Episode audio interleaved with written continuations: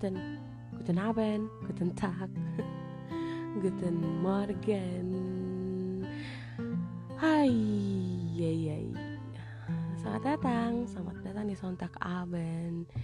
Event untuk kali ini gue ngepostnya Lagi-lagi kepagian Jadi gak ada kesiangan tapi kepagian Karena semalam ternyata gue ketiduran guys. Jadi semalam tuh gue udah hmm, Tahu mau bahas gitu Dan udah sempet cari materinya. Cuma memang apalah daya mata ini sudah sangat mengantuk sekali. Karena seharian di hari minggu kemarin tuh gue sempet kayak berpetualang gitu sama teman-teman kantor gue mengunjungi rumah manajer sekaligus teman gue yang jauh di Matu tapi happy banget sih yang namanya silaturahmi ke tempat orang lo pasti happy banget ya. Meskipun di sana tuh ya uh, quality time banget kayak ngobrol-ngobrol makan ngomel cantik gitu kan. Ih apalagi uh, kebetulan bos gue dan manajer gue gitu maksudnya manajer gue dan suaminya tuh benar-benar orangnya tuh suka suka masak cemil-cemilan gitu ih gue berasa surga banget deh di rumah dia. Yang dari mulai tempe mendoan sampai sampai pisang goreng ah juara deh juara. Ya emang ya tapi kan ya namanya hidup tuh nggak selalu sesenang itu ya nggak sih? Nggak tiap malam kita bisa tidur nyenyak gitu. Kadang-kadang ada beberapa malam yang emang kita kadang overthinking. Nah salah satu penyebab overthinking itu adalah insecurities. Hal itu mau gue bahas hari ini. Jadi buat kalian yang lagi ngerasain insecurities yang lagi ngerasa insecure maksud gue wajib banget dengerin podcast ini sampai habis. Buat kalian yang baru pertama kali dengan podcast gue salam kenal ya. Uh, nama gue Ara. Kalau misalnya kalian mau sapa-sapa gue di Instagram boleh banget. At derbunteschmetterling. Itu kalian juga bisa lihat spellingnya. Kalau susah itu ada di setiap cover podcast gue di bawah tuh. Nah jadi kalian bisa uh, share ke gue juga. Atau kalian cuma mau sapa gue. Atau kalian mau ngasih masukan tips dan saran boleh banget gue sangat welcome sekali ya. Uh, even kalian juga mau share insecure-nya kalian atau membahas tentang tema-tema yang pernah gue bahas gitu. Kali aja nanti gue bisa bacain atau gue bisa share juga di lain kesempatan itu kayak yang terakhir kemarin episode 5 gue tuh buat part 2 dari tema move on karena memang responnya positif banget dari kalian. Ya kali aja. Gue kayak kerasa jahat banget gak sih? Kayak banyak yang susah move on tuh kayak gue happy gitu karena berarti banyak feedbacknya ke gue terus responnya bagus gitu di podcast gue. Tapi gue nggak berharap sih kalau kalian ngerasain uh, insecure karena insecure tuh bener-bener PR banget gak sih? Ya kan? Kayak serba salah kalau yang namanya ngerasain insecure tuh. Tapi ya seperti penyakit-penyakit pada umumnya insecure itu juga gue sih menganggap itu sebuah penyakit ya. Insecure itu juga sebenarnya bisa diobatin gitu tapi ya lagi-lagi kita juga harus tahu sih seperti uh, alasannya apa sih seseorang itu bisa jadi insecure? Seperti itu. Jadi nggak cuma asal uh, mengeneral kan apa ya menjeral mengeneralisasikan kalau orang ngerasa insecure jadi lo harus selalu begini begini begini. Enggak sih. Kalau menurut gue gue ada gue ada beberapa cara yang mana kita bisa mengatasi insecure berdasarkan alasan atau kenapa kita bisa jadi insecure. Ternyata banyak banget hal yang menyebabkan seseorang itu bisa jadi insecure. Misalnya karena masa kecilnya. Their childhood having a critical parents gitu kan?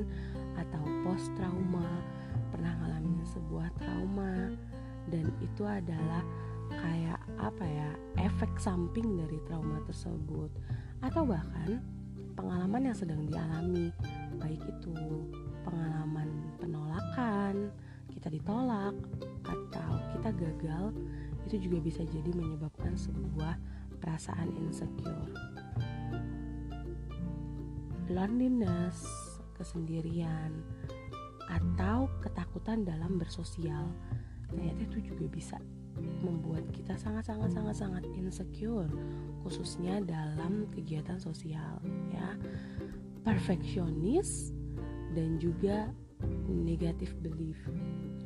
Kayak suka seuzon gitu loh. Nah itu gue banget tuh. Dari alasan-alasan tadi yang banyak itu sebenarnya kita bisa kategorikan insecurities ini ke dalam tiga tipe. Jadi dengan itu kita bisa tahu cara menyembuhkannya atau cara menanggulangi perasaan ketidakmampuan atau ketidakpas ketidakamanan. Ketidakamanan kayak aneh banget gak sih guys? Hmm, diksinya. Mungkin kita bisa bilang ketidak merasa merasa ketidakmampuan gitu ya ya. Dari insecure ini itu yang pertama adalah berdasarkan mereka yang saat ini sedang mengalami penolakan rejection or failure. Failure failure whatever. Atau kegagalan seperti itu. Nah ini itu adalah uh, alasan insecure paling banyak. Jadi dari 100% orang-orang yang insecure itu 40% itu biasanya mengalami insecure karena alasan ini. Kayak gitu. Nah banyak banget sih sebenarnya yang bisa yang bisa mengkontribusi kenapa kita bisa insecure, bisa berpikiran negatif, bisa uh, ngerasa kurang gitu kan. Misalnya kayak kita baru putus ending of a relationship ya atau um, efek samping dari um, meninggalnya orang terdekat kita baik itu keluarga baik itu kerabat baik itu pacar, suami, istri mungkin dan lain sebagainya. Kehilangan pekerjaan juga bisa mengkontribusi kita bisa insecure ini, ya. Nah, si kegagalan sama penolakan ini tuh bisa apa ya? Bisa memberikan pukulan yang pukulan yang sangat menghantam apa ya confidence kalian jadi kehilangan seseorang ketika kita mm, gagal mendapatkan sesuatu itu tingkat kepedean kita tuh turun. Kayak dipukul biar nggak tinggi lagi PD-nya tapi turun. Nah dari situ yang namanya penolakan atau gue kutip dari bukunya ya rejection lead us to see both ourselves and other people more negatively at least for a time. Jadi untuk beberapa waktu dari penolakan itu sendiri itu bisa membuat kita melihat diri kita dan orang lain jadi bukan cuma diri kita doang ya tapi juga orang lain lebih negatif seperti itu misalnya kayak kalian kehilangan pekerjaan. Kalian kan jadi mempertanyakan ya oh am I am I worthy? Gitu. Am I capable enough? Dan lain sebagainya gitu. Jadi akan ada pertanyaan-pertanyaan seperti itu ketika kalian merasa insecure. Cara menanggulanginya gimana? Nah kalian bisa get out ya jalan-jalan pergi gitu atau oh, mengikuti your interest atau kalian sukanya apa nih? Kalau gue misalnya sukanya naik motor ya udah pergi refresh naik motor jalan ke mana dan lain sebagainya. Kayak gitu. Atau kalian juga bisa menghubungin teman-teman sama keluarga-keluarga terdekat buat distraksi. Jadi buat satu-satunya sebenarnya menurut gue the best way to solve insecurity itu adalah dengan distraction sih. Jadi mendistraksi diri kita gitu. Karena kalau insecure itu biasanya kalau kita lagi sendirian kalau kita lagi bengong kalau kita lagi nggak ada teman ngobrol dan lain sebagainya kita merasa kayak aduh kepikiran hal-hal yang yang buruk seperti itu atau kalian bisa minta feedback dari orang-orang yang memang kalian percaya. Dan kalau saran gue sih kalian kan mungkin tahu ya tipikal-tipikal teman kalian gitu. Jangan kalian minta feedback dari orang-orang yang kayak gue. Yang kalau ngomong ceplas-ceplos jangan kalian minta feedback dari Capricorn gitu. Yang ada kalian makin insecure. Kalian bisa minta feedback dari orang-orang yang tutur katanya bagus yang katakanlah manis gitu kan yang bisa memilih pilihan kata yang enak buat didengar dan bikin kalian calm down. Seperti itu. Atau kalian bisa set a new goal. Kalian mau goal apa nih? Ya kan tapi jangan cuma set a new goal kalian juga harus try a new strategi. Jadi percuma goalnya udah berubah tapi strategi yang digunakan masih sama. Seperti itu. Karena bisa jadi strategi itu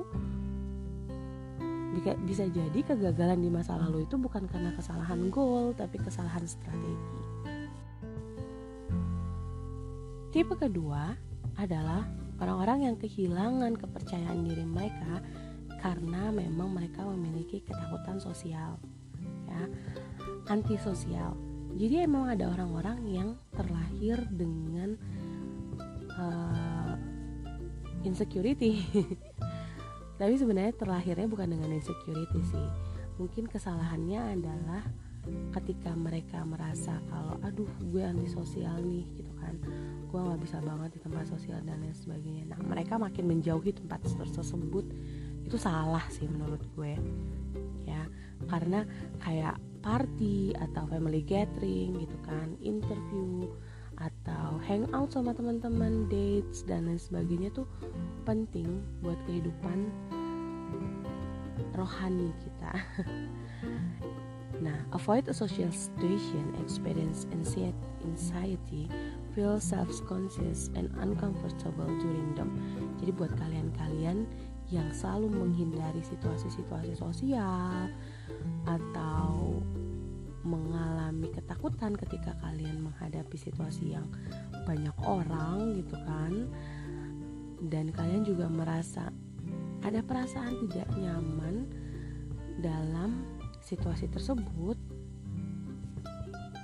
Itu biasanya disebabkan karena kalian merasa kalian bukan bagian dari sosial tersebut misalnya kalian kumpul-kumpul di mall misalnya terus kalian ngeliat aduh ini ramai banget. Karena kalian merasa kayak you're not belong to that social form gitu.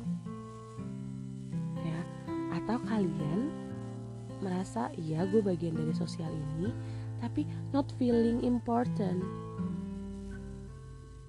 Kayak gitu. Jadi kayak iya gue gue bagian ini kok. Maksudnya gue termasuk dalam bagian komunitas ini atau ke bagian uh, kelompok ini gitu kan atau bagian dari lingkar sosial ini gitu. Tapi kalian merasa kalian tidak terlalu penting atau kalian tidak berharga di sosial tersebut. Ya. Atau bahkan kalian mungkin cuma ngerasa ya dibandingin yang lainnya gue nggak ada apa-apanya lah dan lain sebagainya. Nah itu nggak baik sih karena setiap orang itu punya apa ya kelebihan dan kekurangan masing-masing gitu kan.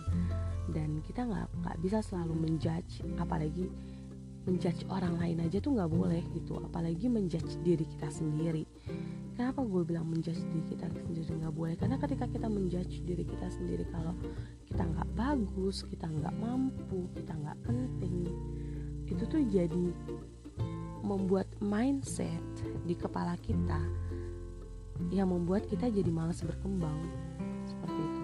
Jadi kayak ah gue nggak bagus. Ya udahlah biasanya juga emang gue nggak pernah bagus. Ngapain gue berubah? Kayak gitu. Atau misalnya ah gue nggak capable buat ngajar misalnya. Ah gue nggak capable buat begini gitu. Buat kerja lah katakanlah gitu. Tapi lo nggak usaha buat bikin lo jadi capable. Ya selamanya lo bakal nggak capable dan insecure lo nggak akan berubah gitu. Jadi lo bakal selalu takut tiap lo ngadepin job desk itu seperti itu. Jadi kalau kalau di gue nih di kantor gue misalnya di job desk gue ya job desk gue kan ngajar. Misalnya kayak level yang gue ajar tuh kayak ada A1, A2, B1, B2 gitu awalnya tuh gue kayak insecure banget ngajar. Aku ah, nggak bisa ngajar A2 bla bla bla bla bla gitu kan. Ya tapi seharusnya semakin gue nggak ngerasa nggak bisa gue semakin sering ngajar itu gitu. Karena dari situ gue bakal tahu self worth gue tuh kayak apa dengan usaha juga pastinya. Jadi nanti gue nggak insecure lagi buat ngajar di level itu. Nah, kayak yang tadi gue bilang, caranya sama ternyata.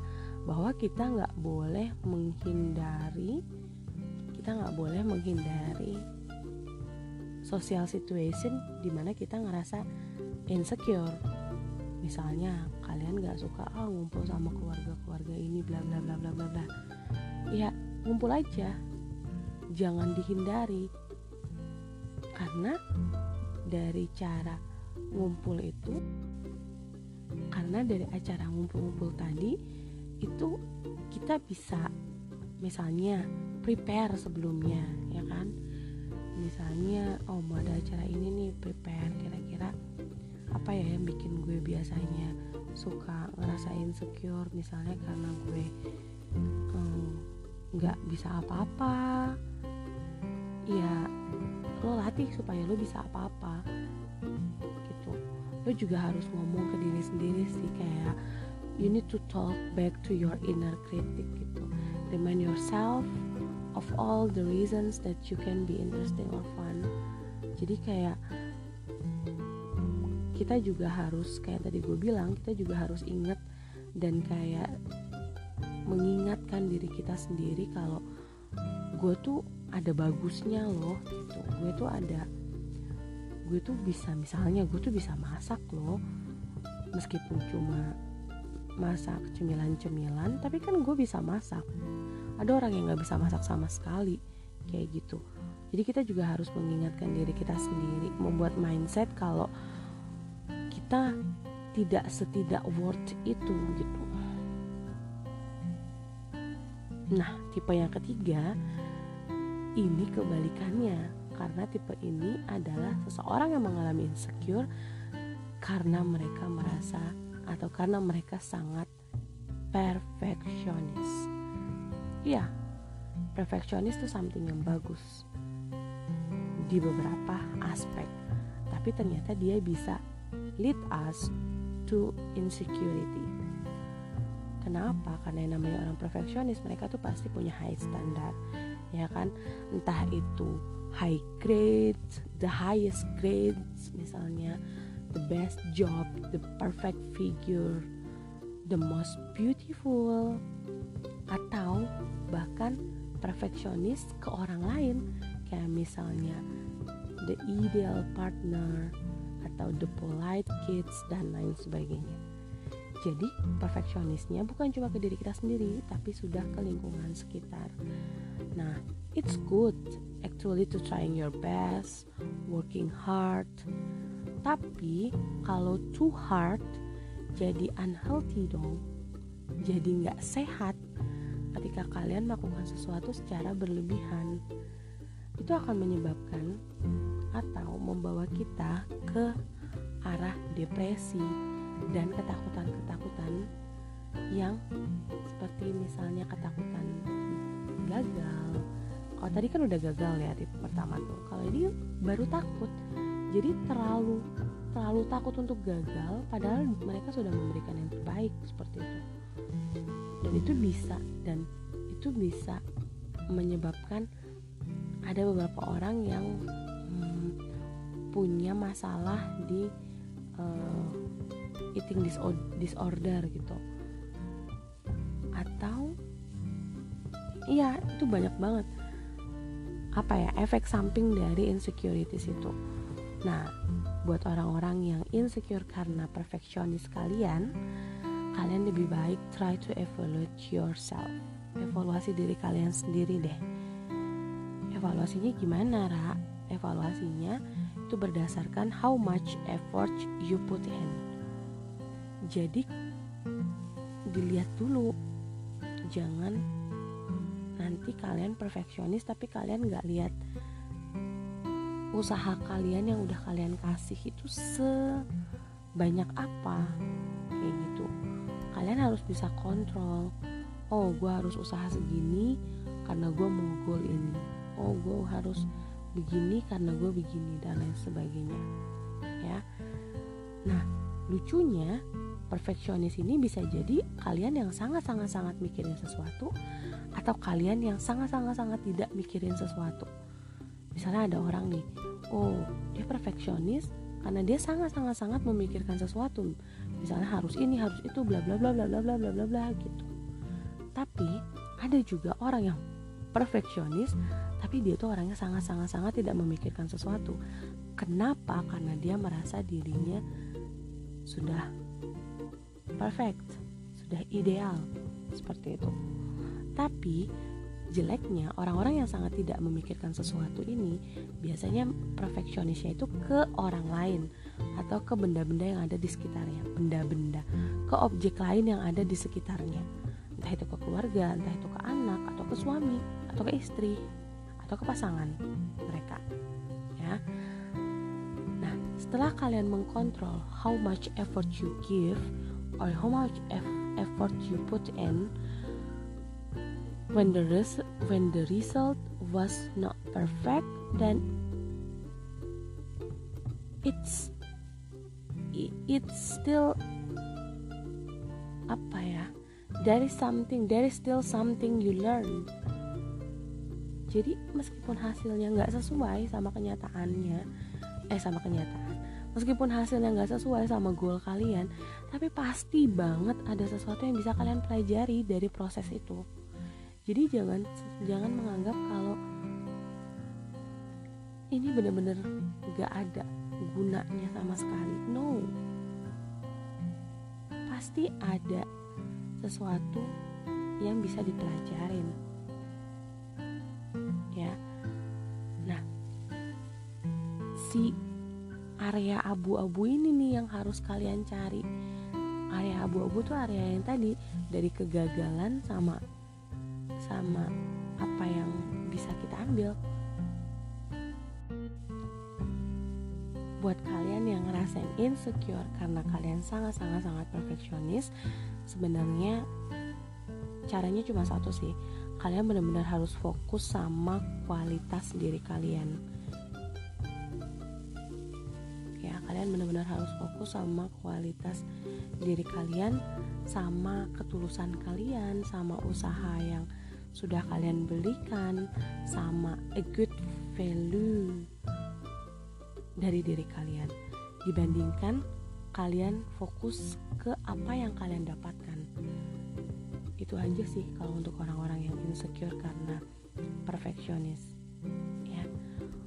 Bukan kalian fokus ke hasil tapi kalian harus lebih fokus ke prosesnya. Karena seperti yang tadi gue bilang banyak banget hal yang sebenarnya bisa kita pelajari dari proses even kita gagal jadi nggak usah pusing-pusing. Kalau misalnya memang ternyata hasilnya tidak sesuai dengan apa yang kita harapkan itu wajar. Kalau dalam bahasa Jerman ada sebuah ungkapan yang bilang Das Leben ist kein Wunschkonzert. Jadi hidup kita itu bukan konser permintaan. Yang kita minta A dikasih sama Allah B dikasih sama Allah dan lain sebagainya. Also buat kalian-kalian yang masih ngerasa insecure selalu ingat kalau it's fine.